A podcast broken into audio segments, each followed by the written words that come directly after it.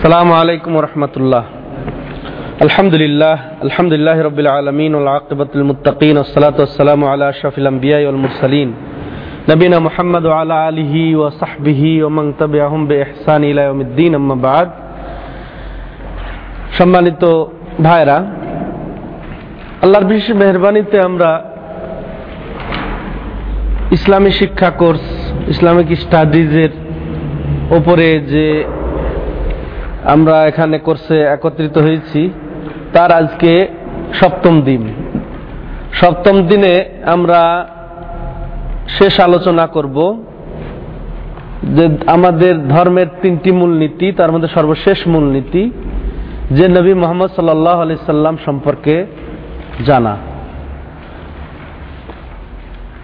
তো আমরা ইতিপূর্বে তিনটি মূলনীতির ওপরে আলোচনা করতে গিয়ে প্রথমত চারটি মাসালা এমন যেটা আমাদের প্রত্যেকের জানা ফরজ উচিত সে সম্পর্কে আমরা আলোচনা করেছি চারটি মাসালা সব খারিজি মুমকিন সব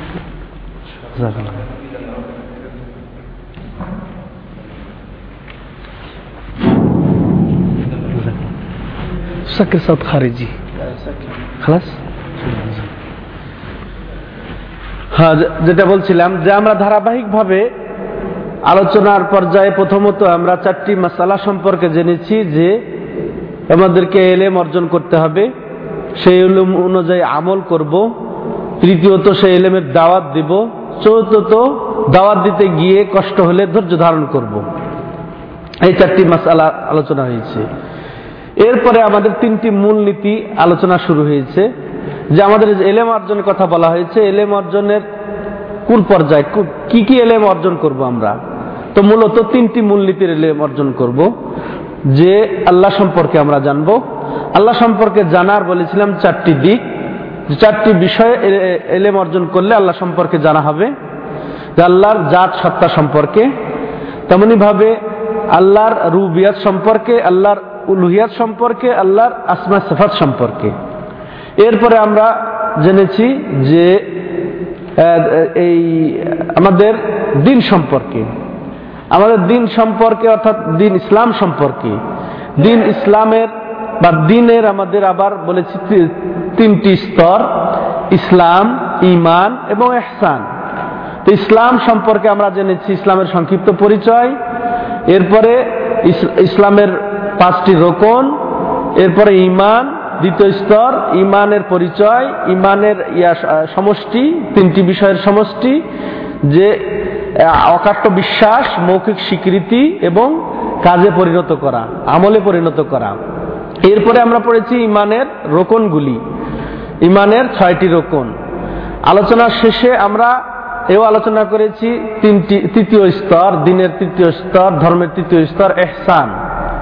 আর এহসানের পরিচয় আমরা পেয়েছি এবং এহসানের যে মূল রোকন, যে এমন ভাবে বাদ করতে পারা যেন আমরা আল্লাহকে দেখি বা এরকম না হলেও আল্লাহ আমাকে দেখছেন এরকম। তো এর, এই পর্যায়ে আমরা, এতটুকু আমরা আলোচনা করেছি। এখন আজকের আলোচনা আমাদের দিনের তিনটি যে মূলনীতি, তার মধ্যে শেষ মূলনীতি যে নবী মোহাম্মদ রসুল্লাহ সাল্লাহ আলি সাল্লাম সম্পর্কে জানা। তো এ সম্পর্কে জানার যেগুলো দাবি রাখে, সেগুলোর কয়েকটি দিক, তো সেগুলো আমরা লক্ষ্য করব, সেগুলো আমরা লক্ষ্য করব। তো নবী সাল্লাহ আলাইসাল্লাম আমাদের কাছে রসুল হিসেবে এসেছেন, আল্লাহর পক্ষ থেকে আল্লাহ তাকে পাঠিয়েছেন। তিনি, তাহলে প্রথমত আমরা তার তার সত্তা, জাত সত্তা, তার সংক্ষিপ্ত পরিচয় সম্পর্কে জানব, যে তিনি কে, তিনি ব্যক্তিগতভাবে তার পরিচয় কি। তার বংশ বলি কি? তিনি কোন বংশে জন্মেছেন? তো এখানে আমাদের বইয়ে আছে তার, ইয়া, সংক্ষিপ্ত পরিচয়। তার বংশ, কোন বংশে তিনি জন্মগ্রহণ করেছেন? হাসেমি আর হাসেমি হচ্ছে কোরাইশ বংশোদ্ভূত। সম্ভ্রান্ত বংশে তিনি জন্মগ্রহণ করেছেন। পিতার দিক দিয়েও সম্ভ্রান্ত এবং মাতার দিক দিয়েও তিনি সম্ভ্রান্ত বংশের অধিকারী ছিলেন। উপরন্ত তার মায়ের বংশ, বাপের বংশের সাথে গিয়ে মিলে গেছে। তো তিনি মোহাম্মদ বিন আবদুল্লাহ। তিনি তার নাম আমরা প্রথম কমপক্ষে চারটি পাঁচটি পিড়ি বা পুরুষ আমরা আয়ত্ত করার চেষ্টা করব। যে তার নাম হচ্ছে মোহাম্মদ। পিতার নাম আবদুল্লাহ, দাদার নাম আব্দুল মুতালেব তারপরে পরদাদা হাশেম, তার বাবা হাশেম বিন আব্দুল মানাব। এই পর্যন্ত জানলে হবে আমাদের অনেকটা। হ্যাঁ যে মোহাম্মদ বিন আবদুল্লাহ বিন আব্দুল মুতালেব বিন হাশেম বিন আব্দুল মানাফ। পাঁচটা জানলে ভালো, পাঁচটা জানা ভালো। এছাড়াও এই যারা এই নসবনামাবিদ, যারা বংশধারাবিদ, তার পুরা নসবনামা বর্ণনা করেছেন একেবারে আদম আল ইসলাম পর্যন্ত। প্রথম মানব আদম আল ইসলাম পর্যন্ত তার নসবনামা বর্ণনা করেছেন। তো ঐতিহাসিকরা এই নসবনামাকে, বংশধারাকে তিন ভাগে বিভক্ত করেছেন। প্রথম ভাগ যে তাঁত থেকে নিয়ে, অর্থাৎ মোহাম্মদ রসুল্লাহ বলেন সাল্লাহ আলি সাল্লাম থেকে নিয়ে সে এই পর্যন্ত, আদনান পর্যন্ত, একটি। আর ঐতিহাসিকরা এক্ষেত্রে একমত যে এখানে কোনো গড়বড় হয়নি। নসরনার ক্ষেত্রে কোনো কাটছাট হয়নি কোনটি বাদ পড়ে নাই বা কোনো অতিরিক্ত নাম ঢুকে যায়নি। এটা একমত ঐতিহাসিকরা। কিন্তু আদনান থেকে ইব্রাহিম আলী ইসলাম দ্বিতীয় পর্যায়। নসব নামার দ্বিতীয় পর্যায় হচ্ছে আদনান থেকে ইব্রাহিম আলী ইসলাম পর্যন্ত। এতে ঐতিহাসিকরা একমত হন নাই যে একেবারে ঠিক মতো আছে এই সিরিয়াল। বাদ পড়েছে বা বাদ পড়ে নাই, তারা একমত না, তবে চুপ, নিশ্চুপ আছে যে ঠিকও থাকতে পারে গড়বড় হতে পারে। এরপর ইব্রাহিম আল ইসলাম থেকে নিয়ে আদম আল ইসলাম পর্যন্ত তৃতীয় পর্যায়ে লাস্ট পর্যায়ে, যেটা সেটা তো ঐতিহাসিকরা একমত যেখানে গড়বড় হওয়াটাই স্বাভাবিক। কোনো নাম হয়তো বাদ পড়ে গেছে। বা কোন, বাদ পড়লে একটা অতিরিক্ত নাম হয়তো ঢুকে গেছে। হ্যাঁ এই সিরিয়ালের মধ্যে। উমুকের পিতা উমুক, উমুকের পিতা উমুক করতে করতে আদম পর্যন্ত তৃতীয় পর্যায়ে ঐতিহাসিকরা একমত যে এখানে গড়বড় আছে। গড়বড় হওয়াটা স্বাভাবিক। কিন্তু প্রথম পর্যায়ে একেবারে একমত যে এগারো বারো পিড়ি পর্যন্ত এগারো বারো স্তর পর্যন্ত কোনো ইয়ে নাই, মতভেদ নেই। কিন্তু মাঝখানে নিশ্চুপ আর শেষে হচ্ছে নিশ্চিত যে কিছু গড়বড় হয়েছে। তাহলে নসবনামা সম্পর্কে আমরা সাধারণ ধারণা রাখলাম যে তিনি এই এই বংশের পরিচিত। তো ঊর্ধ্বতন পুরুষ কোরাইশ, তো কোরা, ওই ওই বংশে বিজ্ঞ আরেকজন প্রসিদ্ধ লোক হাসেম ওই বংশেই। তো হাসেমি নামেও তিনি পরিচিত। যেমন কোরাইশি নামে পরিচিত। কোরাইশের একটা একটা অংশ হাসেম বংশ। তো হাসেম বংশে বংশের নামেও তিনি পরিচিতি লাভ করেছেন। এরপরে আমরা আসব তার বয়স হ্যাঁ তার জন্মস্থান, তারপরে হিজরতের স্থান কত বছর তিনি বেঁচেছেন? সংক্ষেপে আমরা বলে আমরা অন্যদিকে অগ্রসর হব। যেমন আপনার সামনে বই আছে, তেতাল্লিশ পৃষ্ঠে আপনারা আশা করি বের করেছেন।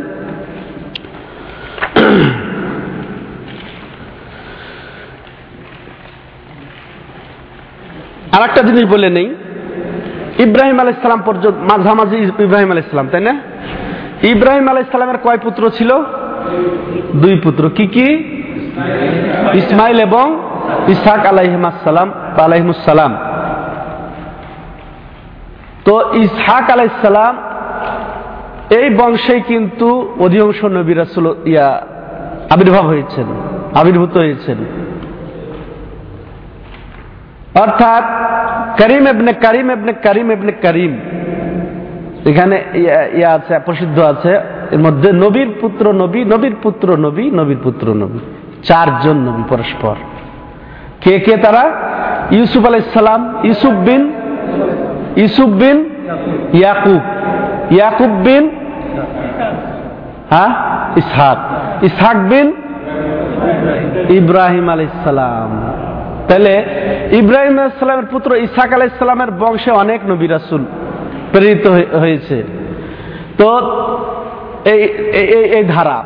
আর এই ধারার ইয়াকুব ইয়াকুব আল ইসলাম তার এক এক পরিচিতি ছিল ইসরায়েল নামে। ইসরায়েল নামে তিনি পরিচিতি পরিচিত ছিলেন। ইসরায়েল ওই থেকে বনি ইসরায়েল মুসা আল ইসলাম ইসা আল ইসলাম সব বনি ইসরায়েলের নবী।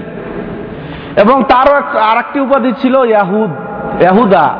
সেখান থেকে ইয়াহুদি আবার। সেখান থেকে ইয়াহুদি।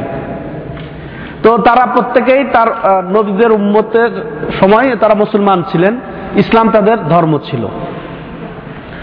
নবী সাল্লাহ আলি সাল্লাম কোন বংশে জন্মগ্রহণ করেন? কিন্তু ইব্রাহিম আলাইহিস সালামের কোন ধারা? দুটা ধারা বললাম। ইসহাক এবং ইসমাইল। তো অন্য অধিকাংশ নবী জন্মগ্রহণ করেছেন হচ্ছে ইসহাক আলাইসাল্লামের ধারাই ইসহাক আলাইসাল্লাম ইব্রাহিম আলাইসাল্লামের ইসহাক আলাইসাল্লামের ধারাই কিন্তু আমাদের নবী, শ্রেষ্ঠ নবী, শেষ নবী ইসমাইল আলাইসাল্লামের ধারাই এই জন্য ইহুদিরা, এরা মেনে নেয় নাই যে তাদের আশা, তাদের দাবি মতে যে আমাদের বন ইসরায়েলে শেষ নবী, শ্রেষ্ঠ নবী আসবেন। ওরা জানে, ওরা জানতো যে শেষ নবী, শ্রেষ্ঠ নবী আসবেন। তো তাদের আশা ছিল যে আমাদের বংশেই হবে। না হওয়াতে তারা অহংকার করল, হিংসা করল, মানল না। তাহলে তিনি ইসমাইল আলাইসালামের বংশী। নবী সাল্লাহ সাল্লাম মাঝে মাঝে ফখর করতেন হ্যাঁ যে আমি এবনুজ জাবি হাতাইন আমি দুই জবিহুল্লাহর পুত্র। দুই জবিহুল্লাহ আমরা জানি যে ইসমাইল আলাইসাল্লামকে জবাইয়ের জন্য আল্লাহ নির্দেশ দিয়েছিলেন তার প্রিয় নবী ইব্রাহিম আলাইসাল্লামকে যে ঘটনা আমরা জানি। এরপরে আবদুল্লাহ, এই যে আবদুল্লাহকে আমাদের নবী মোহাম্মদ রসুল্লাহ সাল্লা সাল্লামের পুত্র। আবদুল্লাহ পিতার নাম কি? আব্দুল মুতালেব তো আব্দুল মুতালেব কেও এরকম ভাবে আদিষ্ট হতে হয়েছিল যে তুমি ইয়া, কুরবানি করো, জবাই করো। তো আবদুল্লাহ লটারিতে নাম বারবার এসে যেত। উনি কি করতেন? দশটি উট জবাই করতেন প্রত্যেকবার। তো এরপরেও লটারিতে আবদুল্লাহর নাম নিয়ে আসতো। তো আবদুল্লাহকে জবাই করবেন না এই জন্য আর দশটি উট উনি জবাই করেন। এই করতে করতে একশোটা পর্যন্ত যখন পৌঁছেছে, তখন উটের ভাগে লটারি আসছে, একশো উটের। তো একশো উট দিয়াত হিসেবে আমাদের এই ইসলামেও এটা স্বীকৃত। ইসলামে ওটা প্রসিদ্ধি লাভ করেছে। একশো দিয়াত অর্থাৎ কেউ কাকে হত্যা করলে, হত্যার বদলে হত্যা নচের একশো উট দিয়াত হিসেবে তাকে প্রদান করতে হবে। সরাসরি উট দেখ বা ওই একশো উটের সমমূল্য পরিশোধ করুক। তো ওখান থেকে চলে আসছে একশো উট দিয়াত দেওয়া। তো এই যে জবাইয়ের নির্দেশ আব্দুল মুতালেও পেয়েছিলেন কাকে? আবদুল্লাহকে। এই জন্য নবীলাম বলতেন, আমি দুই জবিউল্লাহর পুত্র। এটা তার বংশের মোটামুটি পরিচয়। তাহলে তিনি জন্মগ্রহণ করেছেন কোথায়? মক্কায়। মক্কার সম্ভ্রান্ত, হুম গোষ্ঠী পরিবার আব্দুল মুতালেবের ঘরে।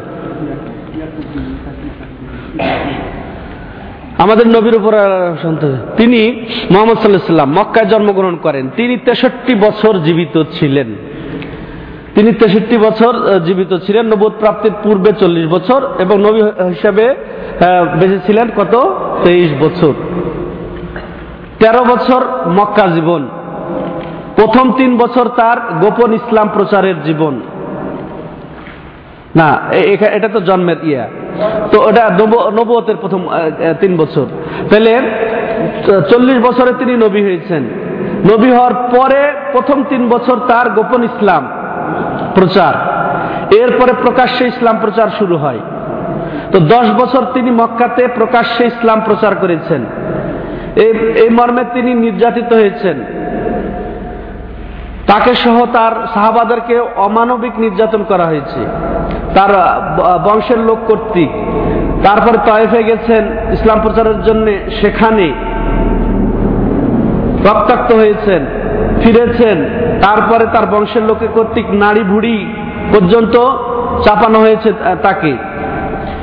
এরপরে শেষ পর্যন্ত হিজরতের আদেশ হয়েছে, প্রথম হিজরত হয় আবিসিনিয়ার দিকে, হাবাসা ইথুপিয়া ওখানে বেশ কিছু সাহাবাকে তিনি হিজরতের জন্য নির্দেশ দেন। এরপরে দ্বিতীয় নির্দেশ হয় হিজরতের তাকে সহ সাহাবাদের মদিনাতে।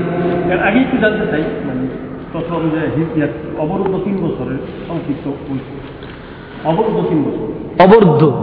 হ্যাঁ ওটা- আবার আলাদা। আমরা যেটা গোপন ইসলাম বলছিলাম তিন বছর। এরপরে অবরোধ শাবে আবি তালেবের অবরোধ করা হয়।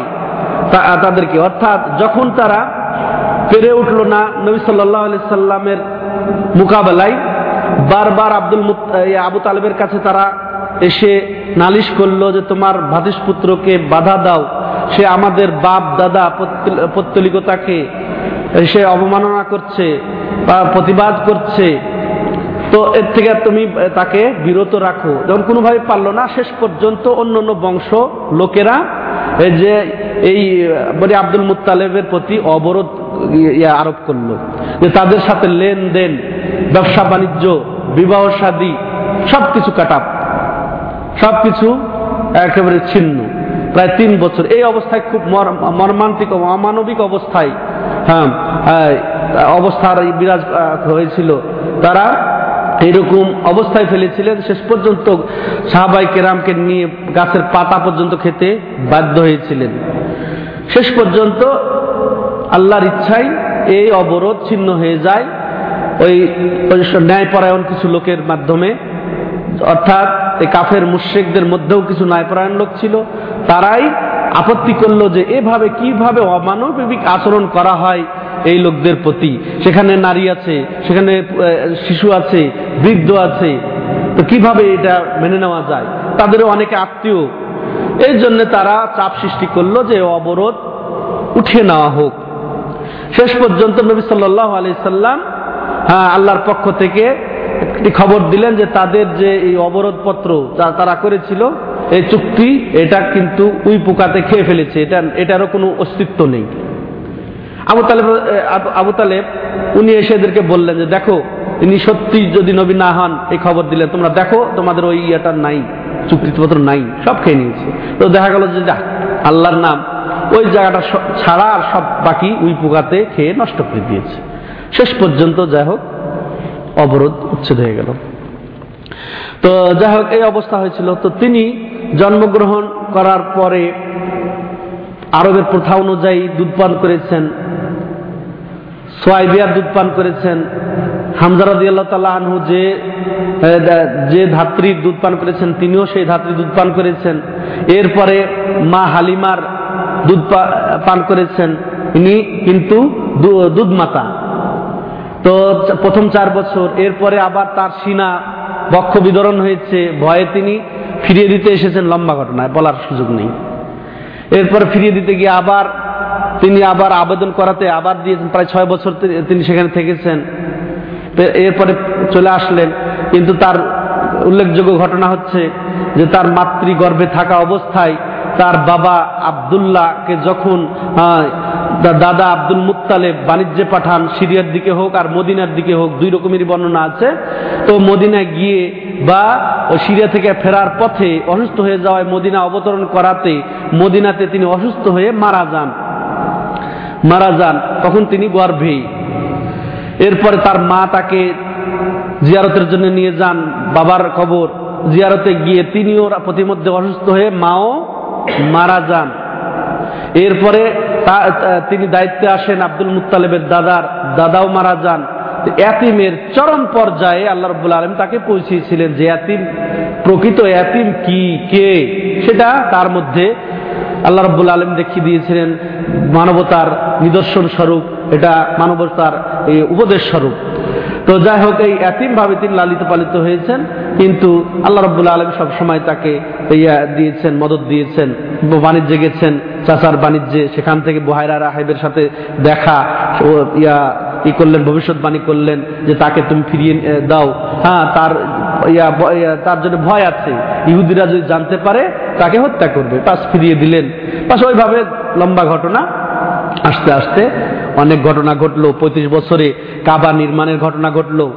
তো তিনি আলামিন উপাধিতে ভূষিত হয়েছিলেন এবং কাবার কাবা কেন্দ্রিক কাবা নির্মাণ কেন্দ্রিক বিবাদ সৃষ্টি হলো যে হাজারে আসওয়াদ কালো পাথর কে কর্নারে স্থাপন করবে?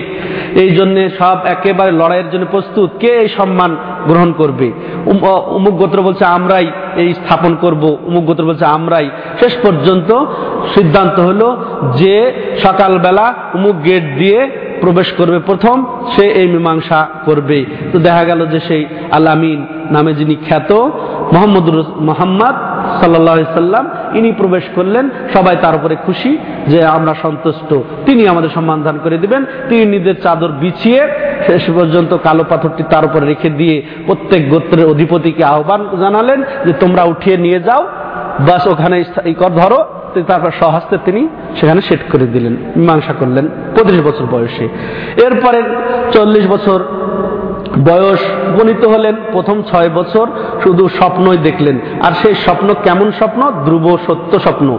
রাত্রে স্বপ্ন দেখতেন, সকালবেলা সেটা একেবারে দিবালকের মতো প্রমাণিত হয়ে যেত, বাস্তবায়িত হয়ে যেত। এই ছয় মাস, এই জন্যে মমিনদের স্বপ্নকে নবুয়তের ছয়চল্লিশ ভাগের এক ভাগ বলা হয়। অর্থাৎ নবুয়তের জীবন কত? তেইশ বছর। তেইশ তেইশ বছরকে দুই দিয়ে গুণ করলে ছয়চল্লিশ, অর্থাৎ ছয় মাস। তাইলে ওই প্রথম ছয় মাস যে তিনি স্বপ্ন দেখেছিলেন তাহলে এই এই জন্যই ইয়াউলামাই কেরাম এটা ব্যাখ্যা দিয়েছেন যে নবুয়ত বাস্তব স্বপ্ন যেটা, হক স্বপ্ন এটা নবতের একটা অংশ। অতএব স্বপ্নের ক্ষেত্রে কোন রকমের মিথ্যা আশ্রয় নেওয়া যাবে না। হ্যাঁ কোন রকম এদিকে এদিকে হেরফের করা যাবে না। এটা নবুয়তের একটা অংশ, আল্লাহর অংশ দাবি করা। এটা আল্লাহর পক্ষ থেকে বাস্তব স্বপ্ন, সত্য স্বপ্ন আল্লাহর পক্ষ থেকে আসে। এরপরে তিনি ঠিকই একরার মাধ্যমে নবুয়ত পেলেন। হ্যাঁ একরার মাধ্যমে নবুয়ত পেলেন। গারে হেরায় যখন তিনি ধ্যান মতো, মগ্ন ছিলেন। এরপরে মুদাসের মাধ্যমে তিনি নবু ইয়ার রেসালত রেসালত পেলেন। এই ক্ষেত্রে ওলামাই কেরাম নবী এবং রাসুলের মধ্যে পার্থক্য নির্ণয় করেছেন। যেমন শাহেক ওসাইমিন রাহেমাউল্লাহ বলছেন যে, রাসুল রাসুল যার কাছে শরীয়ত অর্পণ হয়েছে এবং প্রচারের নির্দেশ দেওয়া হয়েছে, আর যার কাছে শরীয়ত এসেছে কিন্তু প্রচারের নির্দেশ দেওয়া হয় নাই। বা পূর্বের রেসালতেরই নবতেরই তিনি প্রচার করেছেন, তিনি হচ্ছেন নবী। এক্ষেত্রে সংক্ষিপ্ত পার্থক্য এটাই যে রসুলদের মর্যাদা একটু বেশি নবীদের চেয়ে। তো প্রত্যেক রাসুল নবী হতে পারেন প্রত্যেক নবী রাসুল নন। তো এই প্রথম নবী হলেন, এরপরে নবোধ পেলেন, হয়তো গোপন ইসলাম প্রচার এরপরে ওই যে সাবে আবি তলেবে অবস্থান, দশ বছর তিনি যখন ইয়া ইয়া মক্কাতে অবস্থান নিলেন, এরপরে মেরাজের ঘটনা ঘটল। মেরাজে মেরাজে নামাজ পঞ্চাশ অক্ত ফরজ হলো এক অলৌকিক ঘটনা, বড় এক নিদর্শন যা কোনো পূর্ববর্তী নবী রসুলদের ক্ষেত্রে হয় নাই। পঞ্চাশ অক্টের পরে আল্লাহ রাসুল দরখাস্ত করার পরে শেষে পাঁচ অক্ত এটি আদায়ের দিক দিয়ে পাঁচ অক্ত কিন্তু সবের দিক দিয়ে পঞ্চাশ অক্তই সব পাওয়া যাবে। আল্লাহ আনহার ইন্তেকাল একই বছরে আবু তালেবের ইন্তেকাল আমুল হজন অভিহিত হওয়া হ্যাঁ অর্থাৎ চিন্তার বছর। তো তিনি আরও বিপাকে পড়লেন। তার মেরুদণ্ড ছিল আবু তালেব এবং হাজরাদিয়াল্লাহ আনহা। একই বছর ইন্তেকাল হলেন ইন্তেকাল করলেন। তো এই বছরটাকেই চিন্তার বছর হ্যাঁ বা বিপদের বছর তার ছিল। এরপরে আরও মেরাজের পরে আরও তিন বছর থাকলেন। তিন বছর তিনি এখানে নামাজ পড়লেন। এরপরে হিজরতের নির্দেশ হলো তিনি মদিনা হিজরত করলেন। এখানে দুটি কথা না বললেই নয়, হিজরত। হিজরত কাকে বলে? হিজরত শব্দের অর্থ হচ্ছে পরিত্যাগ করা, বর্জন করা, ছেড়ে দেওয়া। আর শরীরের পরিভাষায় আপনাদের এখানে আছে যে ইয়া কুফুর ভূমি থেকে বা কুফুর ভূমি ত্যাগ করে ইসলাম ভূমিতে স্থানান্তর হয়ে যাওয়া। হ্যাঁ ইন্তেকাল হওয়া, পরিবর্তন হয়ে যাওয়া, কুফুর, শির্কের ভূমি থেকে ইসলাম ইমানের ভূমি হ্যাঁ অগ্রসর হওয়া বা পৌঁছা সেখানে গিয়ে অবস্থান নেওয়া। তাহলে, আর এই হিজরত কোরআন কোরআন দ্বারা সুসাব্যস্ত, হাদিস দ্বারা সুসাব্যস্ত নবী সাল্লাহামের এখন এখানে লক্ষণীয় যে নবী সাল্লাম কেন হিজরত করেছিলেন? নবী সাল্লাহ সাল্লামের হিজরতের লক্ষ্য উদ্দেশ্য কি ছিল? ইমান আকিদা, আমল, হেফাজত কল্পে তিনি কুফুর ভূমিকে ত্যাগ করে ইমানের ভূমি হিজরত করেছিলেন। পৌঁছে গেছিলেন। উদ্দেশ্য ছিল নিজের ইমান আকিদা এবং আমলকে সংরক্ষণ করা। তো এই উদ্দেশ্যে হিজরত না করা এটা ভয়াবহ। এটা ভয়াবহ। এবং এক্ষেত্রে আজাবেরও হুঁশিয়ারি এসেছে। যেমন আপনাদের এখানে দেখবেন, এখানে আপনারা পাবেন সাতচল্লিশ পৃষ্ঠায় দেখেন, আল্লাহ রব্বুল আলম বলছেন, ইন্নাল্লাযী, ইন্নাল্লাযীনা তাওয়াফাহুমুল মালাইকাতু যালিমি আনফুসিহিম। ক্বালু ফীমা কুনতুম, ক্বালু কুন্না মুস্তাদআফিনা ফিল আরদি, ক্বালু আলাম তাকুন আরদুল্লাহি ওয়াসিআ, ফাতুহাজিরু ফিহা। ফাউলাইকা মাআওয়াহুম জাহান্নাম ওয়া সাআত মাসীরা। إلا المستضعفين من الرجال والنساء والولدان الذين والولدان لا يستطيعون حيلة ولا يهتدون سبيلا فأولئك مأواهم فأولئك عسى الله أن يعفو عنه أن يعفو عنهم وكان الله عفوا غفورا এখানে আল্লাহ রাব্বুল আলামিন বলছেন এক জনপদের কথা যে জনপদে এসেছিল এক দল ফেরেশতা তাদের যান কবজের জন্য যান অপহরণের জন্য দিয়ে বলছেন ইন্নাল্লাযীনা তাওয়াফাহুমুল মালাইকা যালিমি আনফুসিহিম। এমন এক জনপদ যারা নিজেদের উপরে জুলুম করেছিল, পাপাচারে লিপ্ত হয়ে। কুফুর শিরকের সাথে আতাত করে মিলে গিয়ে যারা নিজেদের উপরে জুলুম করেছিল, এদের যান অপহরণ বা কবজের জন্য ফেরেস্তারা আসলেন। এসে বলছেন কলু ফি মা কুন্তুম। তোমরা কি অবস্থায়? কেন তোমাদের এই অবস্থা? কলু তারা ওই জনপদবাসী। তারা উত্তর দিল কুন্না মুস্তাদাফিনা ফিল আরদ। আমরা এই ভূমিতে, এই ভূখণ্ডে অতি দুর্বল, অসহায়। আমাদের কোনো নাই, সুযোগ সুবিধা ছিল না, যার কারণে আমাদের এই অবস্থা।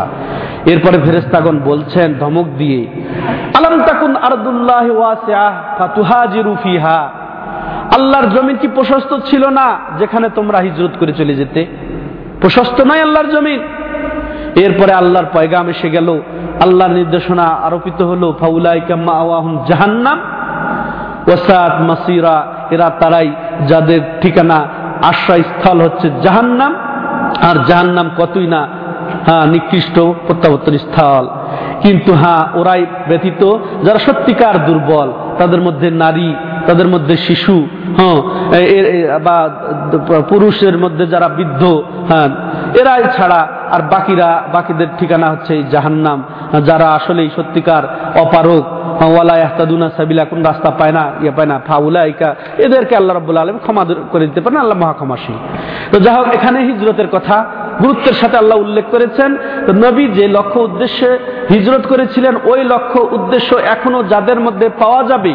কোনো জনপদবাসী যদি এমন জনপদে অব- অবস্থান নেন, যেখানে কুফুর, শিরকের আড্ডা, জনপদ, যেখানে পরিবেশটাই কুফুরি পরিবেশ, শিরকি পরিবেশ, বেদাতি পরিবেশ, কুসংস্কার মূলক পরি- পরিবেশ, আর সেখানে তারা যদি তাদের সাথে আতাত করে, তাদের ইমান, আকিদাকে নষ্ট করে দেয়, তাদের ইসলামিক কৃষ্টি, কালচার, সভ্যতা, সংস্কৃতি নিদর্শনকে যদি পালন না করে, নিজেদেরকে বিলিয়ে দেয়, তাদের প্রতিও এরকম বিধান আল্লাহর আরোপ হবে, যা- যাদের ঠিকানা জাহান্নাম নাউজবিল্লা অতএব আমরা যদি এখানে আমি এটাও বলি যে কোনো ভিলাতে কোনো কোম্পানিতে যদি এরকম পরিবেশ যেখানে নামাজের পরিবেশ নেই, সেখানে শুধু আড্ডা আর আড্ডা, জুয়া, অশ্লীলতা, বেহায়াপনা, নগ্নতা পাপাচারের আড্ডা, আমি মুসলমান, সেখানে আমি তাদের সাথে আটাত করে থাকব, তাদের সাথে আনন্দের সাথে, ফুর্তির সাথে বসবাস করব, এটা কিন্তু আমার জন্য জায়েজ হবে না। সেখান থেকে আমি ছুটে যাই, অন্য অনেক কোম্পানি আছে,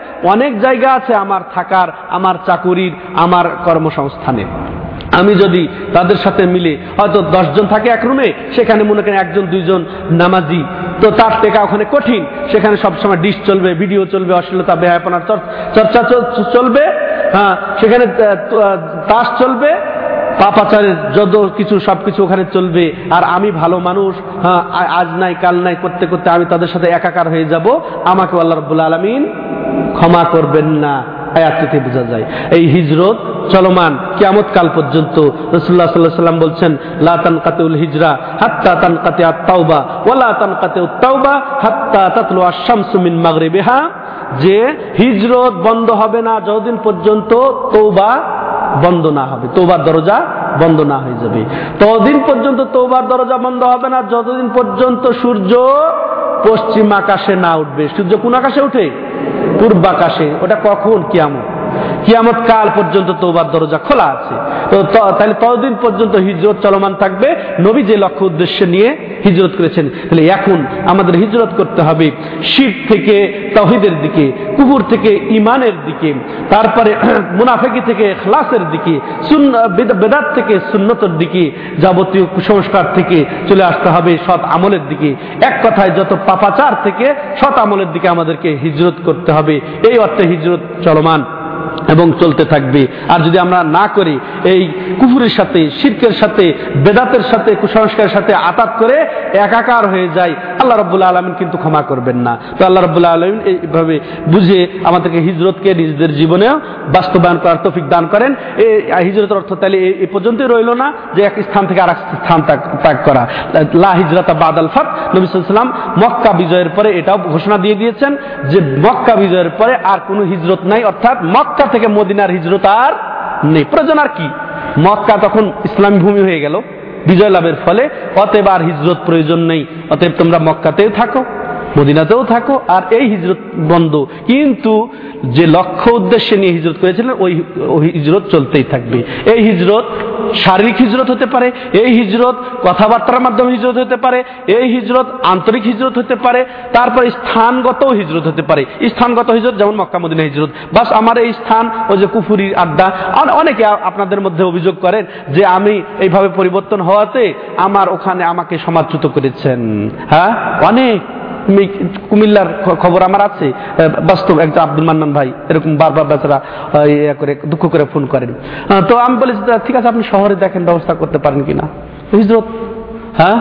এটাই হিজরত। তাহলে স্থানগত। তাহলে মনগত হিজরত আছে যে সে সে অন্যায়কারী হ্যাঁ? সে পাপি, তাপি তো মনের হিজরত হবে। আন্তরিকতা তার তার সাথে থাকবে না। আন্তরিকতা তার সাথে থাকা জায়েজ নেই। কাফের মুশের সাথে আন্তরিকতা জায়েজ নেই। আন্তরিক হিজরত এটাকে বলে। কথার মাধ্যমে হিজরত, অর্থাৎ মনে করেন সে অন্যায়কারী, তো তার সাথে তিন দিন মুসলমান যদি হয়, তিন দিন কথা বাদ রাখা এই বাদ রাখাটাই হিজরত। তার বাদ রাখাটাই হিজরত। তো যাই হোক, এই এইভাবেই করা। তো এই অর্থে আমরা হিজরত চলমান রাখব।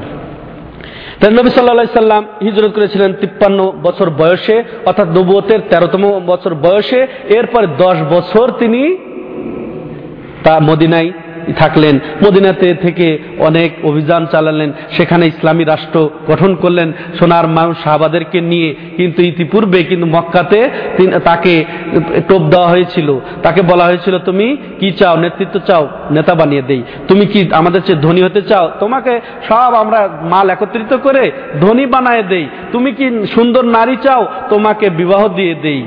কোনোটাই গ্রহণ করেন নাই। কিন্তু যখন তিনি মানুষ তৈরি করতে পারলেন শাহাবাদের মতো, তাদেরকে নিয়ে তিনি মদিনাতে তিনি রাষ্ট্র গঠন করলেন। মার্শাল্লাহ তিনি হলেন সেখানকার প্রধান। এরপরে এই- প্রধান নেতৃত্বে অভিযান চলল অনেক। বদর যুদ্ধ হলো ওদের যুদ্ধ হলো, তাবুকের যুদ্ধ হলো কত মুতার যুদ্ধ হলো, তারপর খাইবার বিজয় হলো, মক্কা বিজয় হলো।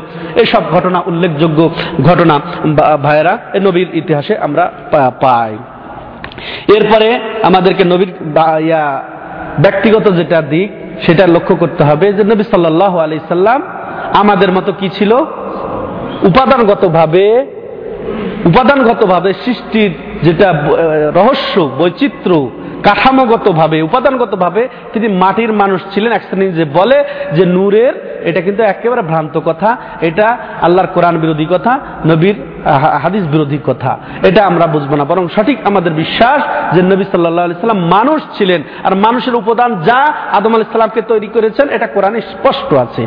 ফেরেস্তা জাতি নূরের, জিন জাতি আগুনের, আর মানুষ জাতি হচ্ছে মাটির। কোরআনে বহু জায়গায় আল্লাহ রবুল্লা আলমিন উল্লেখ করেছেন। অর্থাৎ এটাই আমাদের বিশ্বাস হবে। এর মধ্যেই তার মর্যাদা রয়েছে। তিনি আল্লাহর বান্দা এবং রাসূল। এবং আমাদের মধ্য থেকে তাকে বাছাই করেছেন একের শ্রেষ্ঠ মানব হিসেবে আমাদের হেদায়তের জন্য তাকে ওয়াহি দিয়ে শ্রেষ্ঠ নবী বানিয়ে সৈয়দুল মুরসালিন সৈয়দুল আম্বিয়া সৈয়দুল বশার, সমস্ত মানবতার সর্দার, নেতা এমাম বানিয়ে, নবীদের, রসুলদের ইমাম বানিয়ে তাকে দিয়েছেন। তাকে হাউজে কাউসারের অধিকার দিয়ে, তারপরে তাকে সাফাতের অধিকার দিয়ে, তারপরে তার কবরই সর্বপ্রথম ফাটবে পুনরুত্থানের জন্য।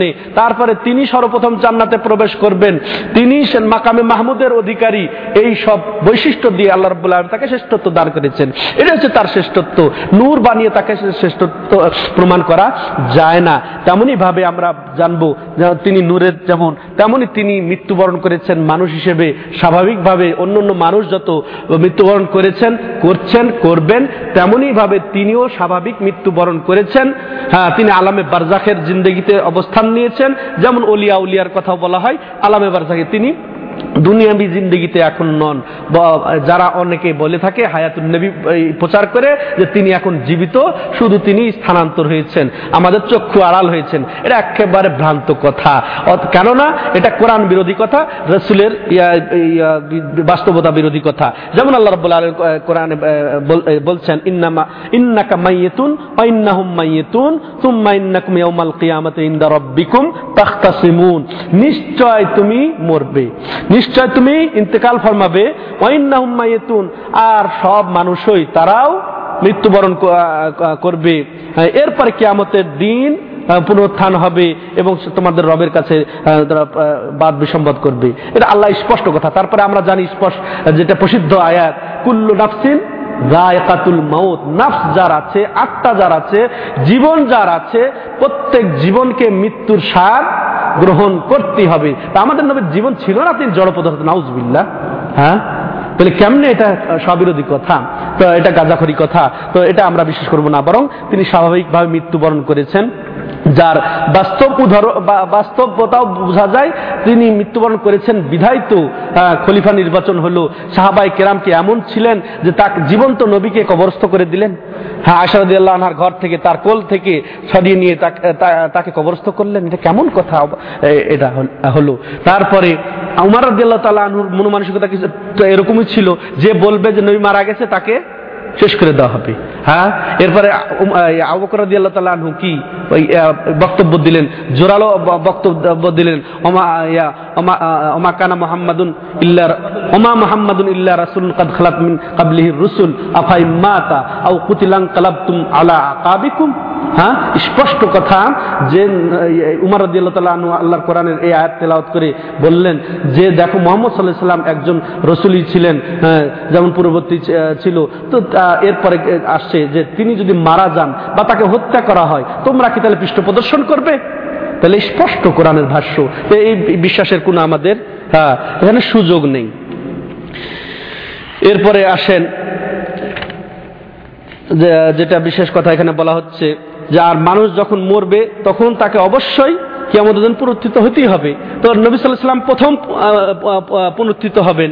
এর থেকে বোঝা যায় যে তিনি আমাদের কাছ থেকে মৃত্যুবরণ করেছেন মৃত্যুর মাধ্যমে ইন্তেকাল ইন্তেকাল করেছেন।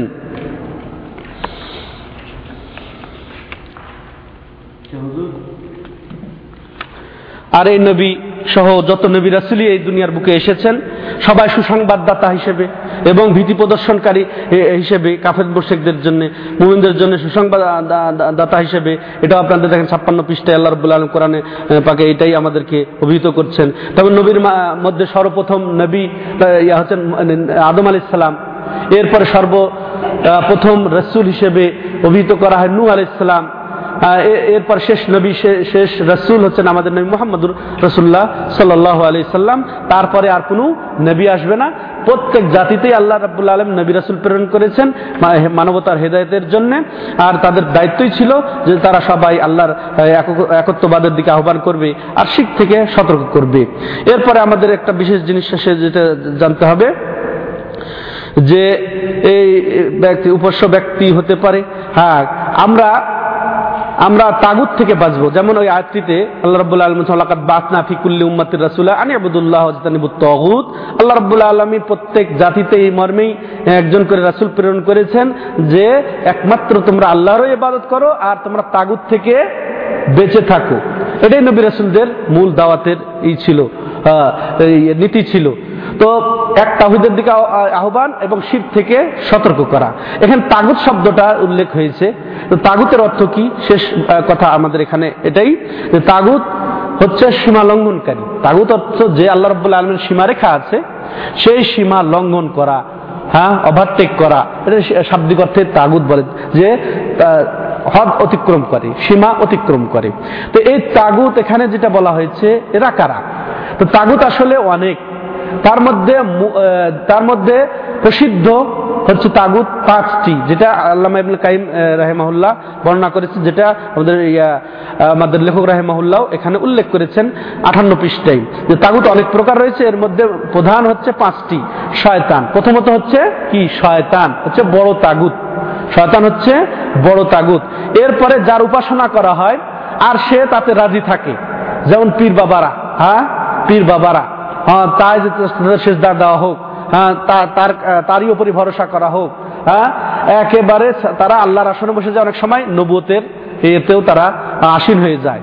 তো এরা যারা ইবাদত করা হয় এবং তারা সন্তুষ্ট তাতে এরা হচ্ছে দ্বিতীয় পর্যায়ের তাগুত। কিন্তু হ্যাঁ এবাদত করা হয় প্রত্যেক তারা প্রত্যেকে তাগুত না। যেমন ঈসা আলাহ ইসলামের এবাদত করে খ্রিস্টানরা, তাই না?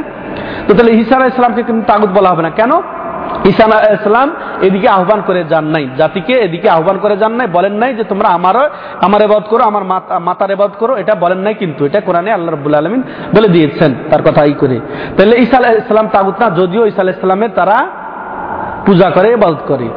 তো যেমন আব্দুল কাদের জেলানি মনে করেন, আবার নবীকেও আমাদের অনেকে আল্লাহর আসনে বসাই দিয়েছে, তাই না? যে আল্লাহ যিনি আরসের উপরে ছিলেন হ্যাঁ আহাদ হয়ে, আর মোহাম্মদ হয়ে তিনি মোহাম্মদ মদিনাতে এসে গেছেন। আল্লাহ মোহাম্মদ একই, নাউজবিল্লাহ। তো মোহাম্মদকে নিয়ে বাড়াবাড়ি করে না? এটা মোহাম্মদের এবাদের সামিল নাউজবিল্লাহ। তো তাহলে তারা এখান থেকে মুক্ত নবী রাসুলগণ তারা মুক্ত, যদিও অলিয়া উলিয়া যার প্রখ্যাত, প্রসিদ্ধ, তারা এই থেকে, এই অর্থ থেকে তারা মুক্ত। তাহলে তাগুদ দ্বিতীয় প্রকার, যে যাদের এবাদ করা হয়, আর তাতে সে সন্তুষ্ট, চায়, খুশি তাহলে সে তাগুত। কিন্তু যে খুশি না, সে চায় না, আহ্বান করে, যায় নাই, অপছন্দ করেছে, এবং সেদিকে নির্দেশনা দেয় নাই? সতর্ক করে গেছেন বরং সে তাগুত হবে না। তৃতীয়বার যে ব্যক্তি নিজের উপাসনার জন্য মানুষকে আহ্বান জানায়। হ্যাঁ? আহ্বান জানায় যে, আমার কাছেই চাও আমার আম- আম- আম- আমার কাছেই আসো, আমার কাছে ভরসা করো। এ একটা তাগুত। তারপর চতুর্থ তাগুত, যে ব্যক্তি অদৃশ্য বা ভবিষ্যৎ সম্পর্কে হ্যাঁ জ্ঞান আছে দাবি করে। অর্থাৎ এলমে গায়েবের যে দাবিদার, সেও একটা বড় তাগুত, জ্যোতিষী, গণক, জাদুকর, এরাও এক প্রকার তাগুত। তারপরে যে পঞ্চম যে ব্যক্তি পবিত্র কোরআনে, যার কোনো প্রমাণ বা সমর্থন মেলে না, এমন আইন কানুন দিয়ে যারা রাষ্ট্র পরিচালনা করে, যারা বিধিবিধান পরিচালনা করে, এরাও তাগুদের পরে সন্তুষ্ট। এটাকে তারা উন্নত মনে করে আধুনিকতা মনে করে এবং এটাই হচ্ছে এটাই যুগোপযোগী এরকম মনে করে, এটাই প্রতি সন্তুষ্ট, এটাই ঘষা মাজা করে, এটাই প্রচার প্রসার করে। এরাও এক ধরনের তাগুত, এই- শ্রেণি। হ্যাঁ তো অবাধ, অপারগতার কারণে এটা ওলামা কেন অনেক ভাগ করেছেন। যারা অপারগ, যারা এটা চায় না, অপছন্দ, তারপরেও বাধ্য হয়ে কোন রকম কর- ফেলছে হ্যাঁ গা ভাসিয়ে দিয়ে। কিন্তু তারপরেও এরা বড় গুনাগার এরা বড় গুনাগার কিন্তু ওই ইসলাম থেকে খারিজ হয়ে যাবে না। এই ধরনের ওলামাইকেরা মতামত এই করেছেন। তো যা হোক এ পর্যন্তই আমরা শেষ করি। হুম। তো শেষ কথা এটাই যে আল্লাহ রব্বুল্লাহ আলমিন আমাদেরকে তৌফিক দান করেন, যা কিছু আমরা এখানে বললাম এবং যা কিছু শুনলাম, সেগুলা ভালো করে বুঝে আমল করার এবং সঠিক দিন বুঝে তার উপরে সুপ্রতিষ্ঠিত থাকার বিগত জীবনের আল্লাহ রব্বুল্লাহ আলমিন আমাদের গুনাখাতা মাফ করে দেন। এই বলে আমি শেষ করছি। এখন আপনাদের দু চার প্রশ্ন যদি থাকে হুম সেদিকে আমি যে শেষ করব। হ্যাঁ বলেন।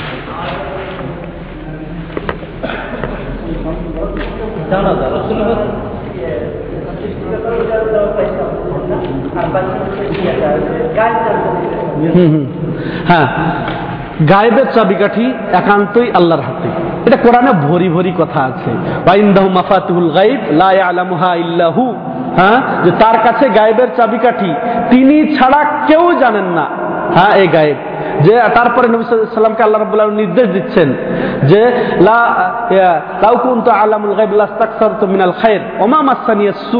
আমি যদি এলমে, হে নবী, তুমি বলে দাও, এর আগে আছে, হে, বলে দাও যে আমি যদি এলমে গায়েব জানতাম হ্যাঁ তাহলে আমি আমার জন্য সব কল্যাণ করে নিতাম, নিজের জন্য যত জিনিস করে নিতাম, আমাকে কোনো কষ্ট, দুঃখ, এটা স্পষ্টই করতো না। এটা স্পষ্ট। আর গায়েব যে জানেন না, বাস্তব তার উদাহরণ বহুত আছে, তার বাস্তব জীবন। যেমন এই বোখারিতে কয়েকদিন আগে একটা হাদি- হাদিস দেখলাম। এই যে বেদাতিদের ঘটনা, শুনেন। যখন নবী সাল্লাহ সাল্লাম হাউজে কাউসারে অবতরণ করবেন, উম্মতের আগে হাউজে কাউসারে পৌঁছে যাবেন, এরপরে যারাই ওই হাউজে কাউসারের সামনে দিয়ে অতিবাহিত হয়ে যাবেন, তাদের উম্মতের মধ্যে তিনি তাদেরকে পানি পান করাবেন। তাই না? হাজে কাউসার পানি পান করাবেন। আর যারা অতিবাহিত হয়ে একবার পানি পান করে অতিবাহিত হয়ে যাবে, জীবনে আর পিপাসিত হবে না। এরপরে আর এক দল আসবে, ওই ওই পার দিয়ে হাউজে কাউসারের পার দিয়ে, তাদেরকে ফেরেস্তারা পিটায় হাঁকাবে। নবী সাল্লাম বলবেন যে হাদা মিন্নি হাদা মিন উম্মাতি, এটা আমার উম্মতের অন্তর্ভুক্ত। তারা চিনবে, নবী বলছেন, তারা আমাকে চিনবে, আমি তাদেরকে চিনবো যে আমার উম্মতের। তখন ফেরেস্তারা বলবেন, লা তাদরি মা বাদাক। তোমার ইন্তেকালের পরে এরা কি তোমার দিনে আবিষ্কার করেছে, চালু করেছে তুমি জানো না। আর তোমার দিনটাকে একেবারে রদবদল করে ফেলে দিয়েছে। তখন নবী বুঝে নিয়ে তাই নাকি? যে, সোহকান লেমান গাইয়ারা দিনই দূর হয়ে যাও, দূর হয়ে যাও, যারা আমার দিনকে পরিবর্তন করে ফেলে দিয়েছ। তার এর থেকে কি বোঝা গেল? যে নবী সাল্লাম এলমে গায়েব জানলেই তো তাকে দেখে বোঝা যা, থাক। হ্যাঁ প্রথম দফাতেই। কিন্তু প্রথম দফাতে ফেরেস্তাদের সাথে উনি তর্ক করবেন যে, তা আমার উন্মতের অন্তর্ভুক্ত। এদের কেন ভাগানো হচ্ছে? যখন ফেরেস্তারা তাকে জানাবেন যে, এরা তোমার দিনকে পরিবর্তন করে ফেলেছে। তখন তিনি বলেন, যা তারা ভাগ। কি বোঝা গেল? স্পষ্ট অনেক কথাই আছে। হ্যাঁ বিষ পান করেছেন। বিষ মিশ্রিত খাদ্য দেওয়া হয়েছে তাকে, তাই না? গোস্ত দেওয়া হয়েছে। তিনি বিষ মিষ্ট খেয়ে জেনে বুঝে? এলমে গ্যাপ জানলে তিনি খেয়ে দিতেন কিন্তু আগে জেনে ফেলতেন যে বিষ মিশ্রিত খাব না। হ্যাঁ যেটা মনে করেন ভবিষ্যতে হবে বা এই গোপন যেটা আল্লাহ রাবুল আলম তাকে জানিয়েছেন সেটা তিনি জেনেছেন। কিন্তু সাধারণভাবে তিনি কখনোই এলমে গায়েব জানতেন না। কে যে বিশ্বাস করবে সেটা কুবরি করবে। মানে হ্যাঁ এই ভাই এই। জানাজা কোন নিয়ম? জানাজা কোনো একজনে নির্ধারিতভাবে পড়ার নাই যে এক বড় এক জামাত একসাথে হয়নি। সব আলাদা আলাদা পড়িয়েছিলেন। এই জন্য বলা যাবে না যে কে পড়িয়েছেন।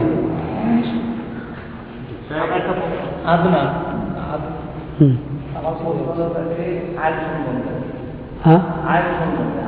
আইন। আমার একটা মেয়ে আছে। আমার ওয়াইফ আছে কিন্তু আমি মারা যায় আমার সম্পর্কটা কি হবে? তো ফারাইজ।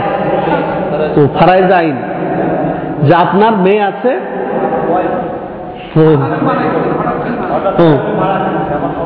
ওটা ওটা ইয়া ফারাইজের আইন যেটা আছে ওটা ঠিক মতো দেখে বুঝে তারপর ভাগ করতে কারা কারা আছে আরও কারা কারা আছে ওটা সময়ের ব্যাপার। হ্যাঁ। হ্যাঁ। প্রসঙ্গক্রমে রাসুল সাল্লামের মা বাবা রাসুল সাল্লামের মা বাবা ইসলাম পূর্ব ইন্তেকাল করেছে। হুম। তো তাদের অবস্থা কি হবে? যেমন আবু তালিব ইসলাম পূর্ব ইসলাম গীতা অবস্থায় ইন্তেকাল কি? যে মমিন নবী এবং মমিনের জন্য জায়েজ নাই যে তাদের বা- বাবা মা হলে তার জন্য ইস্তেগফার করবে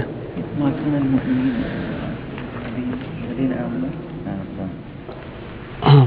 তো আল্লাহ রবুল্লাহ জাস্ট কোরআনে নিষেধ করে দিয়েছেন কাফের মুশ্রিকদের জন্য ক্ষমা প্রার্থনার জন্য।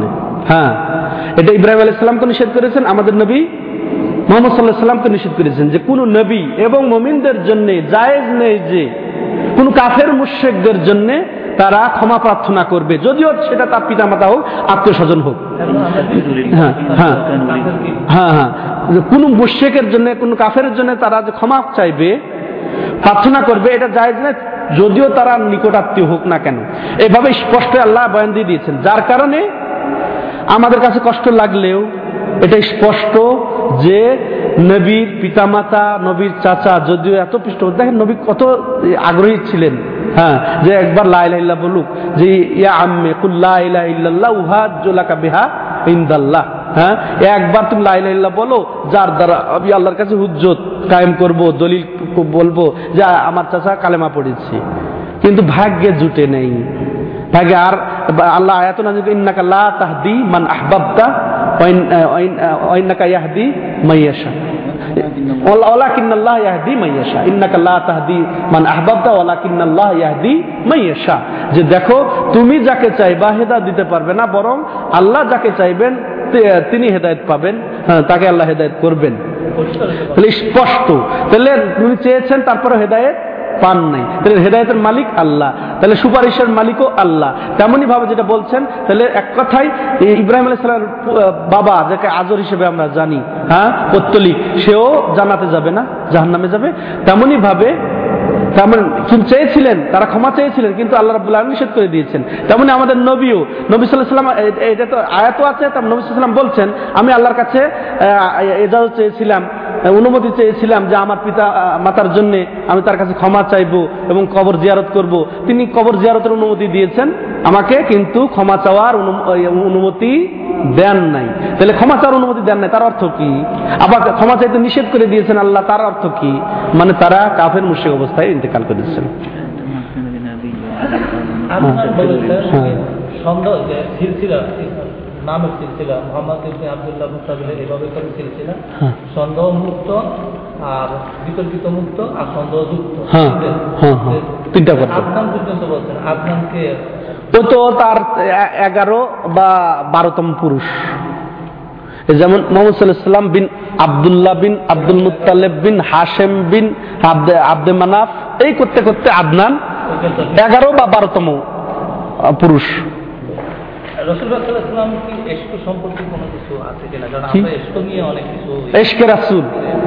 হ্যাঁ সুন্দর প্রশ্ন করেছেন। রাসুল। হয় তার এসকো দ্বারা আল্লাহর আশে আদিন পর্যন্ত সবকিছু এবং এ- সম্পর্কে সে জানতে পারে। একখানে বুঝছে চোদ্দ মৌলিক কথা হচ্ছে এশক শব্দটা গায়ের শরী অর্থাৎ কোরআন হাদিস বহির্ভূত শব্দ। আল্লাহ এবং রাসুলের ক্ষেত্রে, মমিনদের ক্ষেত্রে যেটা ব্যবহার হয়েছে, সেটা হচ্ছে মোহাব্বত। এটা হচ্ছে শরীয়তের শব্দ। কোরআনে এবং হাদিসে এটা, এই মোহাব্বত আল্লাহর প্রতি ফরজ। আল্লাহর সর্ব শ্রেষ্ঠ মহাব্বত হবে মমিনদের আল্লাহর প্রতি। সৃষ্টির মধ্যে শ্রেষ্ঠ মহাব্বত হবে নবীর প্রতি। এরপরে আজওয়াজে মোতাহারাত। নবীর স্ত্রীগণদের প্রতি, আলে বাইতের প্রতি খোলাফায় রাশেদার প্রতি, এরপরে বাদরি সাহাবেদের প্রতি বায়তের রেজওয়ানালাদের প্রতি, আনসারি সাহাব, মহাজের, এরপরে যত সাহাবি, তারপরে এই তাবিন এরপরে ইমামদের প্রতি যার যত বেশি ইমান, সেই অনুযায়ী তাদের মহাব্বত প্রাপ্য তো এটা জরুরি। কিন্তু মহাব্বতের বিপরীতে ইশক শব্দটা যেটা, এটা আরবি শব্দ বটেই, কিন্তু এই ক্ষেত্রে ইশক শব্দ ব্যবহার হয় না। বরং যেটা ইশক শব্দ, যেটা আমাদের ভাষায় প্রেম বলি আমরা। প্রেম যেটা আমরা অবৈধ ক্ষেত্রে সাধারণত ব্যবহার করি। হ্যাঁ যুবক, যুবতীর যেটা প্রেম, যে অবৈধ ক্ষেত্রে যেটা ব্যবহার করি, এটাই কিন্তু এশক এর সমর্থবোধক তো এই এস শব্দটা না আল্লাহর সানে ব্যবহার করা উপযুক্ত, না নবীর সানে এটা একটা কদার্য কথা। এটা জঘন্য শব্দ আল্লাহ এবং রাসুলের সামনে ব্যবহার করা। আশেকে রাসুল এই ক্ষেত্রে তাহলে এটা উচিত হবে না এটা ব্যবহার করা। তো মহাব্বত মহাব্বত অপরিহার্য, মহাব্বতই ব্যবহার করব। আর যেটা এশক নিয়ে অনেক কথা বলে হ্যাঁ এস- এশকে- এশকে পড়ে গিয়ে একেবারে কত চেয়ে কত কথা ফানা ফিল্লা, আল্লাহর সাথে একাকার হয়ে যায়, নাউজুবিল্লাহ। এটা হুলুলি মতবাদ, একা- একাকারবাদ অবতারবাদ এগুলা সম্পূর্ণ ভ্রান্ত কুপুরি শিরকের পর্যায়ে চলে যায়। মাঝখান দিয়ে হারফিক ভাই কি বলছিলেন?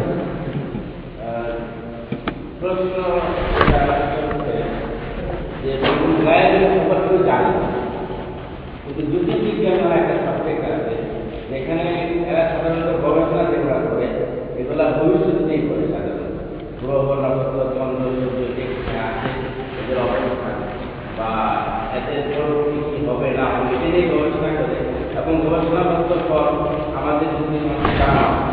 এবং দেখা যাচ্ছে যে এই তথ্যগুলো আমাদের সঠিক হয়ে যাচ্ছে হ্যাঁ ধন্যবাদ ভাইয়ের প্রশ্ন বুঝেছেন আপনারা যে আধুনিক জগতে বৈজ্ঞানিকরা অনেক কিছু গবেষণা করে ভবিষ্যৎ যেমন এই যে আবহাওয়ার খবর হ্যাঁ বিভিন্ন খবর তারা আগাম বলে দেন হুম।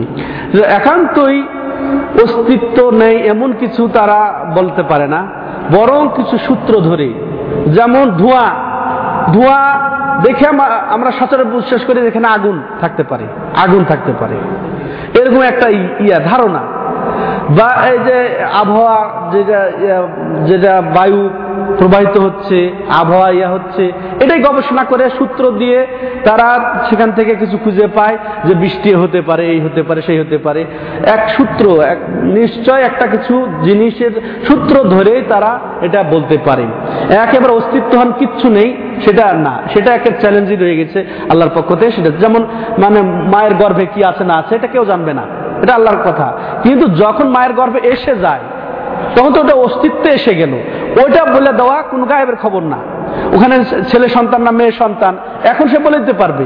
কারণ ওর চেয়ে সূক্ষ্ম জিনিসও আবিষ্কার করছে শরীরে কি আছে না আছে, কি প্রয়োজন আছে, কি আছে। এটা গায়েব হলো না, ওটা তো অস্তিত্বে আছে। অস্তিত্বহীন অবস্থায় তারা কিন্তু পারবে না এটা। এটা আমার ক্ষুদ্র জ্ঞানে এতটুকুই বলে শেষ করতে চাই। আর সময় শেষ। শেষ প্রশ্ন। আল্লাহ কি গণতন্ত্র চান না চান আমাদের বা আরও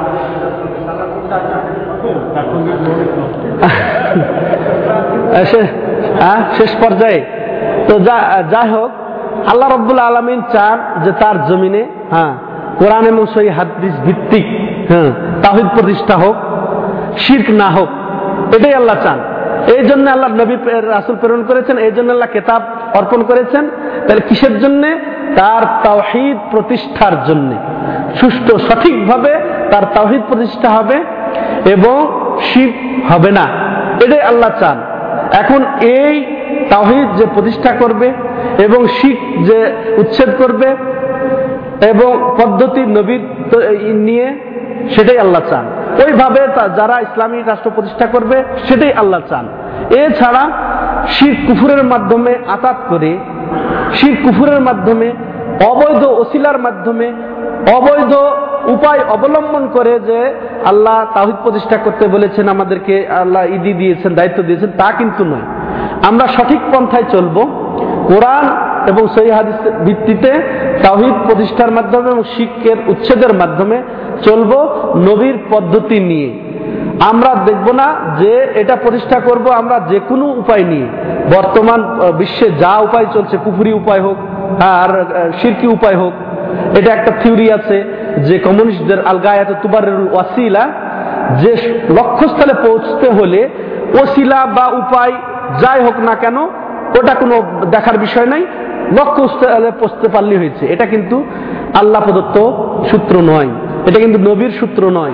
বরং সীমার মধ্যে থেকে আল্লাহ প্রদত্ত রসুল প্রদর্শিত বিধি, বিধান, নিয়মের মধ্যে থেকে আমরা যদি তাওহিদ প্রতিষ্ঠার পরে আমাদের যেটা প্রচলিত ভাষায় দিন প্রতিষ্ঠা বোঝানো হচ্ছে বা বুঝি, যে ক্ষমতা প্রয়োগ, রাষ্ট্র, রাষ্ট্রীয় ক্ষমতা, সেটা যদি হয়, আলহামদুলিল্লাহ না হলে কোনো অসুবিধা নেই। নবী রাসুলদের মধ্যে গুটি কয়েকেই ছিলেন শাসক। শাসন ব্যবস্থা প্রতিষ্ঠা করতে পেরেছিলেন গুটি কয়েকই নবী রাসুলগণ। অধিকাংশই কিন্তু বাস নবী হিসেবে তার দায় দায়িত্ব যেটা একমাত্র তাওহিদের প্রতিষ্ঠা শিল্পের বিধি প্রদর্শন, এই করে বিদায় নিয়েছেন। এমনও নবী থাকবেন একজন উম্মত, এমনও নবী থাকবেন একজনও হেদায়ত পায়নি তাহলে তাকে আল্লাহ রবুল্লা আলম কিন্তু মোয়াখাজা করবেন না জবাবদি করবেন না। কেন হেদায়ত পেল না? কেন রাষ্ট্র গঠন করো নাই? বলবেন না। অতএব যদি আমি পারি সঠিক তরিকায়, যেমন নবী মক্কা থেকে করেন নাই, মদিনাতে গিয়ে করেছেন, ওই পন্থায় যদি আমি পারি, আলহামদুলিল্লাহ। নচেত কোনো আতাত করে, ভাগাভাগি করে, ক্ষমতার ভাগাভাগি শিল্পের সাথে আতাত কুকুরির সাথে আতাত, অবৈধ নীতির সাথে, মতবাদের সাথে আতাত করে যাওয়ার কোনো এখতিয়ার মুসলমানদের নেই। তারা ধৈর্য ধারণ করবে হেদায়তের কাজ দাওয়াতের কাজ চালিয়ে যাবে, ধৈর্য ধারণ করবে। এর মাধ্যমে আসলে, আলহামদুলিল্লাহ না আসলে, তাদের দাওয়াতি কাজ চলবে। না ওটাই আমি ইঙ্গিতে সব কিছু সামিল করে দিয়েছি। আর হ্যাঁ যে এটাও কিন্তু প্রবর্তিত। এটা কিন্তু নবীর যুগে ছিল না। খোলাফা রাশেদিনের যুগে ছিল না। উমায়া যুগে ছিল না। আব্বাসিয়া যুগে ছিল না। তারপরেও মনে হয় ভারত উপমহাদেশেও ছিল না। পরবর্তীতে এটা আমেরিকা কর্তৃক প্রবর্তিত গণতন্ত্র। এটাই যদি বলেন যে এটাই ওসিলা হচ্ছে আমাদের ক্ষমতায় যাওয়া এটা ভুল হবে। কারণ এটা পূর্বের নজির ছিল না। সালাফে সালেনের এটা নীতি ছিল না। তারপরে আপনি যেটা আরেকটা শব্দ উল্লেখ করেছেন, রাজতন্ত্র। রাজতন্ত্র এটা আল্লাহ প্রদত্ত হোক, আর স্বাভাবিক বাস্তব সাথে ইয়া হোক, এটা আল্লাহ রব্বুল্লাহ আলমিন হারামও বলেন নাই, বরং আসবে ইয়া, রাজতন্ত্র। এটা নবী সাল্লাহ সাল্লাম ভবিষ্যৎবাণী করেছেন এবং বাস্তবতাও দেখা গেছে যে একের খায়রুল করুণের যেটা সততার সনদপ্রাপ্ত সততার যুগ, স্বর্ণ যুগেও রাজতন্ত্র প্রবর্তন হয়েছে। তাহলে সেগুলো আমরা কুফুরি বলে বা এগুলাকে অবৈধ বলে ই করলে পুরা খোলাফায় রাশেদিনের পরে সবগুলা অবৈধ খলিফা হয়ে যাবেন নাউজুবিল্লাহ। উমাইয়া পুরা রাজতন্ত্র, আব্বাসিয়া পুরা রাজতন্ত্র। ভারত মহাদেশ শাসন করেছে রাজতন্ত্র। তা আপনি যদি বলেন রাজতন্ত্র হারাম হ্যাঁ? গণতন্ত্র প্রতিষ্ঠা করার ইয়ে- ইয়ে মায়াতে, তাহলে আপনার নীতিটা কি হবে? তাহলে যে পুরা আপনি আব্বাসিয়া যুগকে যেটা ইয়া পঞ্চম খলিফা উমর ইবনে আব্দুল আজিজের যেটা যুগ ছিল তার মহাবের আল্লাহ তাল্লাহ যুগ ছিল। আর এরকম বড় বড়, ইয়া, খলিফার যুগ ছিল। সবকে আপনি বলছেন যে না ইয়ে না তারপরে বাদশাহী দিয়েছেন আল্লাহ সালাম আলাহ ইসলামকে বাদশাহী দিয়েছেন সালাম আলাহ ইসলামকে দাউদ আলাহ ইসলামের পুত্র সোলাইমান আলাহ ইসলামকে এটা নবীদের মধ্যে আছে শাহবাদের মধ্যে আছে, তারপরে ইসলামী খলিফাদের মধ্যে পুরো আছে। আপনি এই গণতন্ত্রকে প্রতিষ্ঠা করার ইয়েতে দিয়ে আপনি হিংসাত্মক ভাবে বলবেন, রাজতন্ত্র চলছে এখানে, এটাও অবৈধ, এটা কিন্তু বলার অধিকার নেই। চুপ থাকব, বুঝে না আসলে, আল্লাহর কাছে ধৈর্য ধারণ করব, দাওয়াতি কাজ তাহিদের চালিয়ে যাব, শিখ শিখ থেকে বাঁচার এবং বাঁচানোর চেষ্টা করব। আল্লাহ এনার হক নষ্ট হবে। ইনশাল্লাহ পরবর্তী সুবহানাক আল্লাহুম্মা ওয়া বিহামদিকা আশহাদু আল্লা ইলাহা ইল্লা আনতা, আস্তাগফিরুকা ওয়া আতুবু ইলাইক। তাহলে আজকে এবং শেষ। ইনশাআল্লাহ আগামী সপ্তাহ হবে। আগামী সপ্তাহ লাস্ট হবে। তা আপনারা সবাই আসবেন এভাবে। আল্লাহ আমাদেরকে হক জানার, হক বুঝার, হকের উপরে সুপ্রতিষ্ঠিত থাকার তৌফিক দান করেন, বাতিলকে বাতিল জানার, বাতিল থেকে বাঁচার তৌফিক দান করেন। আকুল কাউলি হাদ, আস্তাগফিরুল্লাহ লি ওয়া লাকুম ওয়া লিসাইল মুসলিমিন। ওয়া সাল্লাল্লাহু আলা নবিনা মুহাম্মদ ওয়া আলা আলিহি আজমাইন।